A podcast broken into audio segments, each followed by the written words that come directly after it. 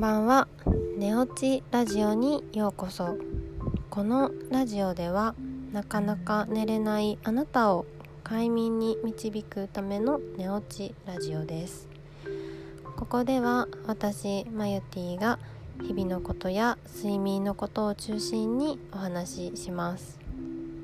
このラジオは夜23時に配信するのでぜひ寝る前に聞いてもらえると嬉しいです。皆さんいかがお過ごしですか？お元気ですか？はい。今日はですねあのー、薬局についてちょっとお話をしようかなと思います。はい。あのー、またちょっと私のことになるんですけれども先週に結膜炎になりでちょっとそれは治ったんですけれども今度ちょっとまた目が痛いなと思っていたんですね。でなんか目が充血することってこう時々アレルギーのとかでこう目こすっちゃったりとかするとあるんですけどもなんかそれといつもと違うあの充血の仕方をしていてで痛みもあったのであちょっとこれはなんかいつもと違うなと思ってまた眼科に行ったんですね。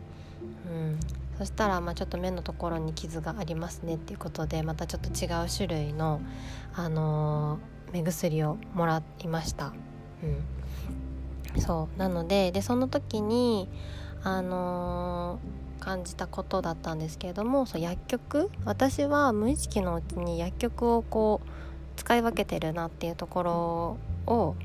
感じたのでちょっとそこをシェアさせていただこうかなと思いますそうあのー、薬局によって結構待ち時間とかお金の支払い方とか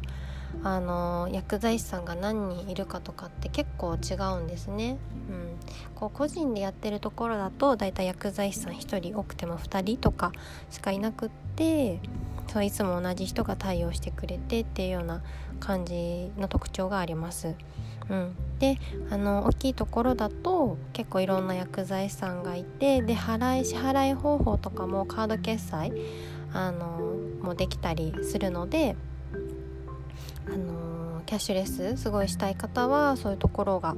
あのいいんじゃないかなっていうふうに思いますただねこうきいところだと結構人もいっぱい患者さんもいっぱい来てて待ち時間が長いっていうのが多いんじゃないかなっていう風に感じました。うん、で私はあの、まあ、職場の近くとかあの自分の家の住んでるところの近くにっていうので 2, 2箇所3箇所あるのかな。そう。あので何によってこう使い分けているかっていうとあのもうすぐ薬が欲しいのかそれともちょっと待ってあの飲み始めても飲み始めたり使い始めたりする薬でも大丈夫なのかってところで私は分けてます。そうであとまたあの支払い方法とかもあのカードで払いたい時には、まあ、そっちに行ったりとかっていうのでやってるんですね。うん、でこの目の薬とかもうほんと早くもらって早く治したい一心なので、うん、あのそれに一番早く対応してくれるところを選んでいっています。そう。なのであのいろんなところに行くとあの毎回いろんなそこの箇所で、まあ、の問診票を書かなきゃいけなくなるんですね、うん、なのであのそれは避けたいので行く場所っていうのはもうここかここっていうような形で決めています。うん、でやっぱり行く時もなるべくこう薬手帳を持っていくようにしていますそうじゃないとね結構薬剤師さんとかからも「なんか他に使ってますか?」とか、あのー、今回どういうあれで?」とかっていうのとかがねいろいろお話があるので、あのーあこの目薬使ってましたとかこの薬飲んでますっていう話をする時にもあのやお薬手帳があった方がうん、話もしやすいんですね。そうなので、まあ、お薬手帳もなるべく持ち歩くようにしてあのー、やってます。でもし忘れちゃった時はあの後でシール貼るんでって言ってシールだけもらってきます。はい。であのお薬手帳があの持ち歩くのめんどくさいっていう人もいらっしゃると思うんですけどそうあの結構最近だとアプリでのお薬手帳に対応しているところもあるのでもうほんと紙のやつ持ち歩きたくないっていう人は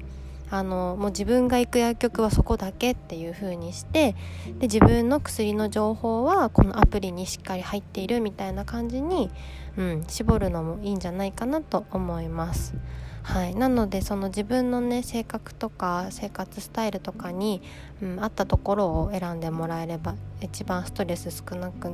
少なく通えるんじゃないかなと思います。はい。それでは今日も一日お疲れ様でした。また明日お会いしましょう。おやすみなさい。